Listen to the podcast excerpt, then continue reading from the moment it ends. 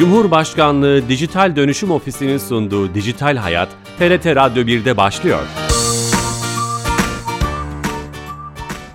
Herkese merhaba, ben Bilal Eren. Teknoloji ve dijitalleşmenin hayatlarımıza etkilerini ve sonuçlarını ele almaya çalıştığımız Dijital Hayat programımıza hoş geldiniz. Her cuma saat 15.30'da TRT İstanbul Radyo stüdyolarından kulaklarınıza misafir olmaya devam ediyoruz. Günümüzde sesli asistanlar, arama motorları, dil çeviri sistemleri, sosyal medya duygu analiz uygulamaların konuştuğumuz dili anlaması, işlemesi, yorum yapması hatta cümle üretebilmesine imkan sağlayan doğal dil teknolojilerini, çeşitlerini, tekniklerini, hangi alanlarda kullanıldığını ve hangi sorunları çözebileceğini bugün konuşmak istedik, gündem yapmak istedik. Çok değerli bir konuğumuz olacak. Kendisine yurt dışından bağlanacağız. Carnegie Mellon Üniversitesi öğretim üyesi Profesör Doktor Kemal Oflazer hocamız bizimle beraber olacak ve doğal dil teknolojilerini dinleyeceğiz. Ama öncesinde her hafta olduğu gibi e, kamunun tüm servis ve hizmetlerini dijitallerek, dijitalleştirerek bizlere sunan Türkiye Gov.tr'den bir hizmeti Dijital Türkiye ekibinden Sami Yenece'den dinleyeceğiz. Sami Bey telefon attığımızda. Sami Bey hoş geldiniz. Bilal Bey yayınlar. Sağ olun. Teşekkür ediyoruz. Bu hafta hangi servis hizmeti bize anlatacaksınız? Evet bu hafta E-Devlet Kapısı'nın mobil uygulamalarından bahsedelim. Zaman zaman bahsediyoruz. Lütfen. E-Devlet Kapısı hizmetlerine mobil uygulamalarından erişmek de mümkün. Android ve iOS işletim sistemli telefon ve tabletlerde kamu kurum ve kuruluşlarının 3000'den fazla hizmetini kullanabiliyoruz. E-Devlet Kapısı mobil uygulamalarını cihazlarınıza yüklemek için uygulama marketlerinde E-Devlet kelimesini aratarak e, erişmek mümkün. Şu ana kadar 55 milyonu e, aşkın e, mobil uygulamamız cihazlara indirilmiş durumda. Ve de şunu söyleyebiliriz, mobil uygulamalardan e, hizmet kullanım sayısı e, web ortamımızdaki hizmet kullanım sayısında geçmiş bulunuyor. Müthiş. Mobil uygulama daha aktif kullanılmaya başlamış günümüzün e, hayat şartlarında. Çok teşekkür ederiz. Emeklerinize sağlık. Ben teşekkür ederim. İyi yayınlar. Sağ olun. Teşekkürler. Evet Dijital Türkiye ekibinden, ekibinden Sami Yenice ile konuştuk. Yeni katılan dinleyicilerimiz vardı. Doğal dil teknolojilerini konuşacağız. Profesör Doktor Kemal Oflazer hocamız telefon attığımızda telekonferans yöntemiyle. Kemal hocam. Buyurun merhabalar. Hocam yayınımıza hoş geldiniz. Teşekkür ederim. Evet telefon bağlantısını yapıyoruz. Uzaktasınız. Ee, umarım kesintisiz harika bir yayın yapacağız. Hocam açılışta İnşallah. anlatmaya çalıştım e, günümüzde nasıl kullanıldığına dair ama önce belki bir kavramsal çerçeveyi anlamak adına doğal dil teknolojileri nedir, doğal dil işleme nedir böyle başlayalım mı? Tabii. öncelikle e, neden doğal dil diyoruz? Dil e, insanları diğer canlılardan ayıran en belirgin özelliklerden bir tanesi. E, diğer hayvanlar arasında da iletişim olabiliyor ama çok daha sınırlı mekanizmalarla e, da e, zaman içinde bu o, çeşitli amaçları yerine getirmek için evrilmiş bir e, bir yetenek diyeyim. Doğal bir işlem ise e, insanların neredeyse hiç efor harcamadan yaptıkları dil kullanarak iletişim e, işlemlerini e, bilgisayarlarla yapmak çeşitli e, şekillerde diyeyim. E, mesela insan bilgisayar etkileşimini insanlara çok doğal doğal gelen kendi dilleriyle yapmak. İlla bir klavye veya fareye dokunarak değil de yazarak değil de e, konuşarak e, e, yapmak örneğin bir e, alan uygulama alan bir genel uygulama alanı diyeyim. İkincisi a, insan ve insan et, insanla insan etkileşimini hem zenginleştiren hem de kolaylaştıran bir takım araçlar geliştirmek. Örneğin e, aynı dili konuşmayan iki insanın e, otomatik çeviriyle birbiriyle konuşabilmesi veya e, sizin İngilizce e, Türkçe sorduğunuz bir soruya e, Google'ın İngilizce sayfalarda da arayıp e, bir şeyleri getirmesi um, veya siz e, görme görme özürlü bir vatandaşla görüşmek istiyorsanız e, sizin e, yazdığınız yazıyı e, otomatik olarak sese çevirip onun dinleyebilmesi. Bunlar hep e, insan insan etkileşimini zenginleştiren, kolaylaştıran e, bir dizi şey. İkincisi de yani en sonuncusu söyleyeyim ben e, insanın dil yetisini kullanmasını gerektiren tüm işlevleri daha hızlı ve doğru yapan sistemler yapmak. Mesela e, yazım hatası düzeltmek, e, sorulara cevap vermek bir metine okuyup e, veya bir dizi e, bilgi verildiği zaman akıl yürütmek veya e, Google'un en azından İngilizce versiyonunda e-mail'in e, bazı mesajlara otomatik yanıt önermesi gibi e, işlemler.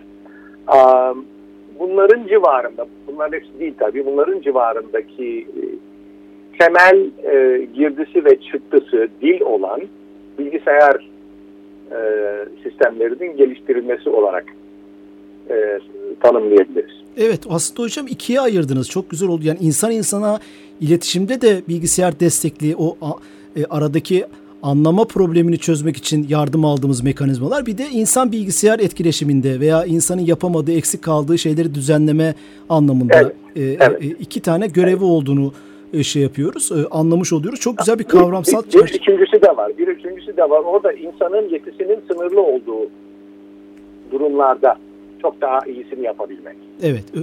Üç, üç şekle ayırabilmiş oluyoruz hocam. Üç, evet, evet, ee, evet, örnekleri evet. biraz daha birazdan soracağım ama bunun teknikleri ve e, mutlaka fazları da var. İşte e, nasıl bu teknikler ve fazlarla beraber e, e çalışma usulleri belirleniyor? Şimdi evet. Ee, yani teknikler esasında çok teknik. Burada e, detaylara e, girmem e, şey değil ama şöyle düşünebilirsiniz.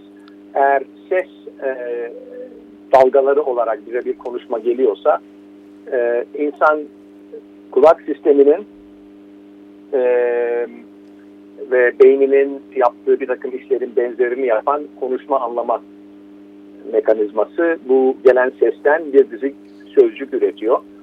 Sonra e, biz bundan eğer bir e, bu bir soruysa ve bundan bir cevap bulmamız gerekiyorsa bu sorunun işte e, cümlelerin e, öznesi, nesnesi, e, eylemi nedir bunları kestirmemiz gerekiyor. Farklı bir takım analizler gerekiyor burada.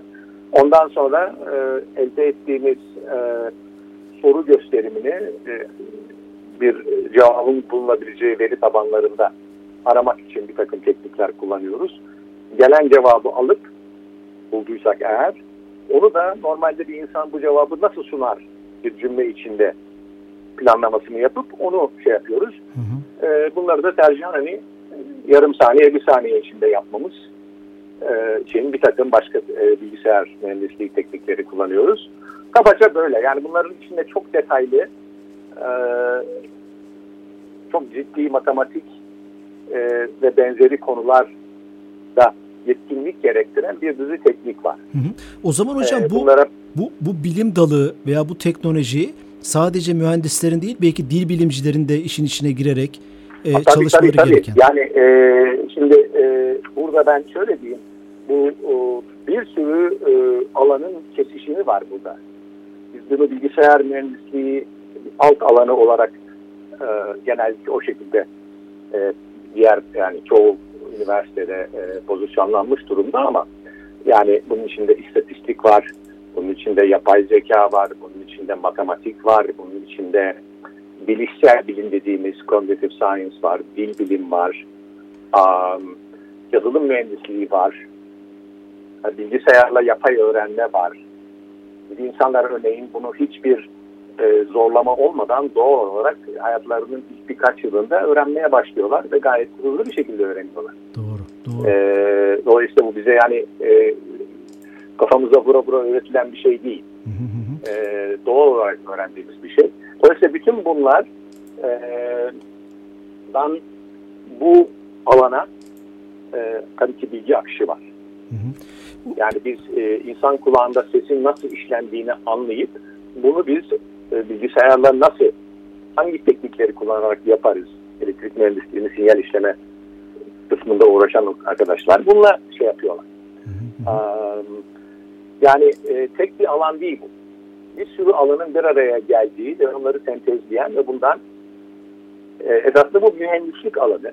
Yani bir, bir çalışan bir sistem ortaya e, koymak durumundasınız. Teorik doğal bir işleme çok kabul gören bir e, şey değil, e, durum değil. Hı hı.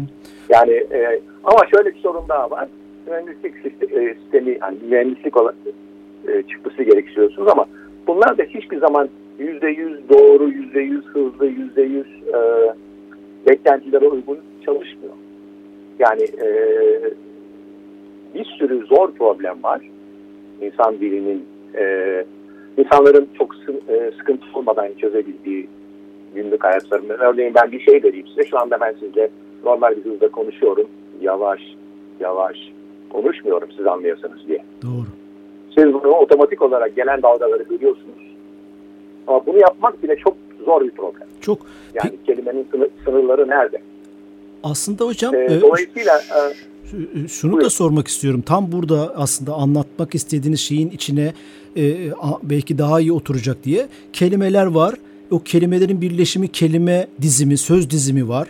Sonra anlamsal evet, bir şeyler söylüyoruz. Anlam durumu var. Söylevlerimiz var. Onların hepsine gelecektim ben esasında. Doğru. Yani önce e, bu sözcükleri çıkardıktan sonra bu sözcüklerin e, e, ne manalara gelebileceklerinin bir çözümü var.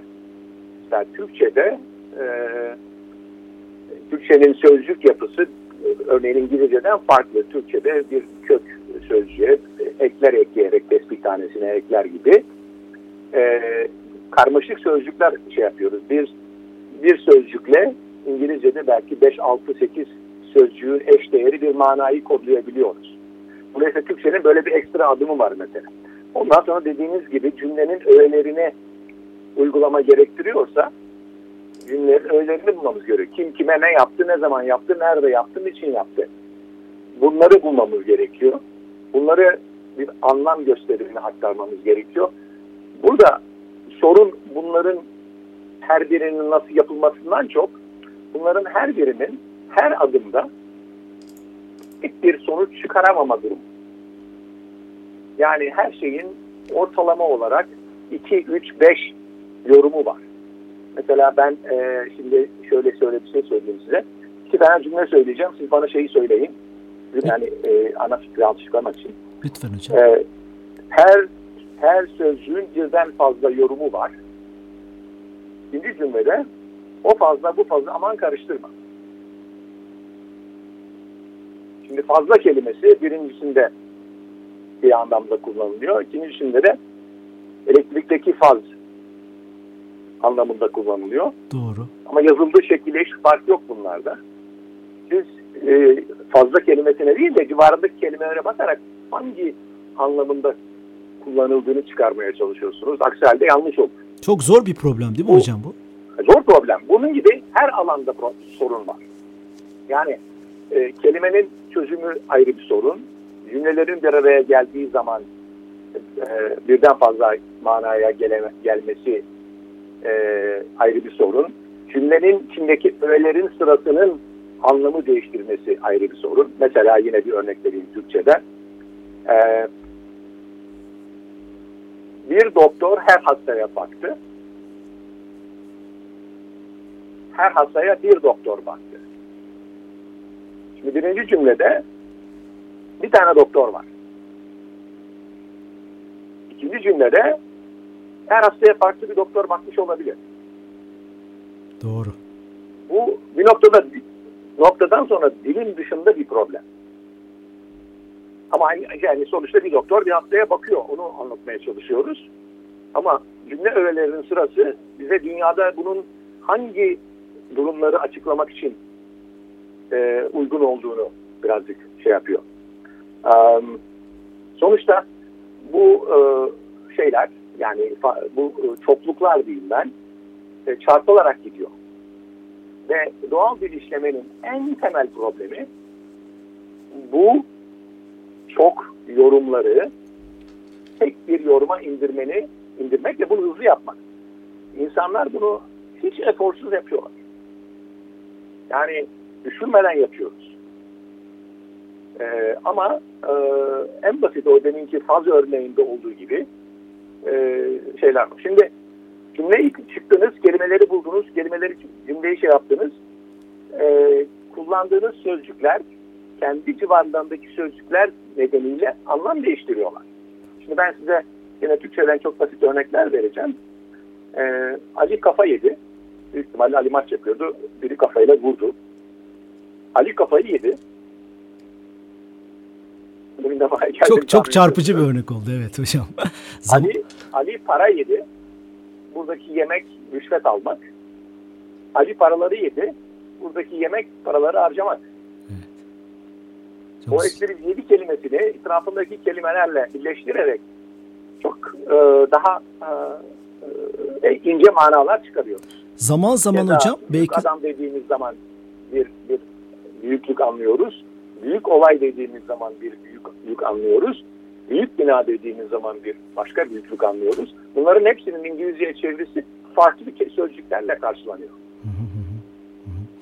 Evet Ee, zaman zaman e, e, Sayın hocam zaman zaman insanların bile birbirini anlamadığı, anlamakta zorlandığı veya zorlandığımız bir e, iletişimde ma- makinaları tamamen bu işi bırakmak veya onların bu işi çözmesi bir zaman alacak veya teknolojiyle çok zor, bir Zor, problem olduğunu zor, örneklerle açıkladınız aslında. Zor. Yani e, ve bunlarda bazılarında çok iyi yapıyoruz. Türkçe dahil. Bazılarında hiç iyi yapamıyoruz. E, bazılarında fikrimiz bile yok. Hı hı hı hı. Bir, biraz Yani, açmak e, için bir biraz açmak için hocam örneklerle şey yapalım. Ben programı açarken birkaç örnek verdim. Arama sistemleri, çeviri sistemleri. Bugün işte chatbotlar, as chatbotlar, asistanlar, kullanım alanları başarılı başarısız birkaç örnekle açalım mı hocam? Tabii tabii. E, ben e, geçen e, başka bir şey için hazırladığım bir yerde bir dizi şey vardı. Mesela demin işte bu o, soru cevaplama işlemini yapan Siri, Alexa vesaire gibi sistemler var. Bunlar e, nispeten e, özellikle en azından İngilizce'de e, ve limitli olarak benim bildiğim Türkçe'de e, akıl bir soru sorduğunuz zaman veya bir komut verdiğiniz zaman onun karşılığını e, gereğini yapıyorlar. Ama bunlarla uzun soluklu bir e, bir dizi soru cevap şeyine girmek için henüz e, erken. Erken. Yani mesela e, ne bileyim ben e, İstanbul'da e, soracaksınız bir turistsiniz geldiniz e, cihazınıza soruyorsunuz İstanbul'da e, Topkapı Müzesi nerededir e, diye sordunuz. Size dedik ki işte Sultanahmet'te arkasından e, açılış saatleri nedir diye sordu. E şimdi sorunun içinde yeterli bilgi yok. Neyin açılış saatleri? Sistemin otomatik olarak ya bu adam biraz evvel bana soru sordu. Ben ona bir yanıt verdim. E, demek ki bunun açılış, müzelerin açılış kapanış saatleri olur. Ben buna bir e, yani bu müzenin açılış kapanış saatini vermem lazım şeklinde bir akıl yürütmesi gerekiyor. E, bunu da belli bir noktada bir şeyler yapılabiliyor ama yani çok genel amaçlı henüz yok. Telefonumuzdaki asist, asistanlardan değil mi? Sesli asistanlardan örnek verdiniz. E Yani evet evet yani yani tek bir soru tek bir cevap çok sorun değil yapabiliyorlar. Veya işte bana e, kronometreyi kur 5 dakika sonra bir haber ver falan gibi şeyleri yapıyorlar. Hı hı. Ama böyle arka arkaya bir dizi soru. Çünkü insanlar kendi aralarında soru sorarken her şeyi her defa tekrar etmiyorlar. Yani daha evvel sorduğun soruyu hatırladığını kabul ediyorsunuz karşı taraftaki adamın. Ona referans vererek bir şekilde devam ediyorsunuz. Doğru, doğru. Um, yazı ve konuşma çevirme bu o, Google Translate benzeri sistemler e, Microsoft'un vesaire bunlar e, özellikle üzerine çok çalışılan diller için e, gayet makul kabul edilebilir e, çeviriler yapılıyorlar. Eğer amacınız kabaca olayı anlamaksa ama bir F-16 uçağının kullanım kitabını bununla çevirip pilotun eline veyahut da teknisyenin eline verecek misiniz? Hayır. Evet yani şu, şu, şu Yani- an için başlangıçta görünüyoruz. Hani çok trend ve magazinsel de bir haber olduğu için geçenlerde işte Elon Musk şey demişti sanırım geçen sene e, yakında dil bilmemize gerek kalmayacak ve kulağımıza takacağımız bir e, aygıtla bir kulaklıkla Ee, bundan Doğrudur. bahsetti herhalde. Yani o yönde günlük şeyler için ben bunu mesela e, Japonya'ya gittiğimde e, bu aletleri kullandım.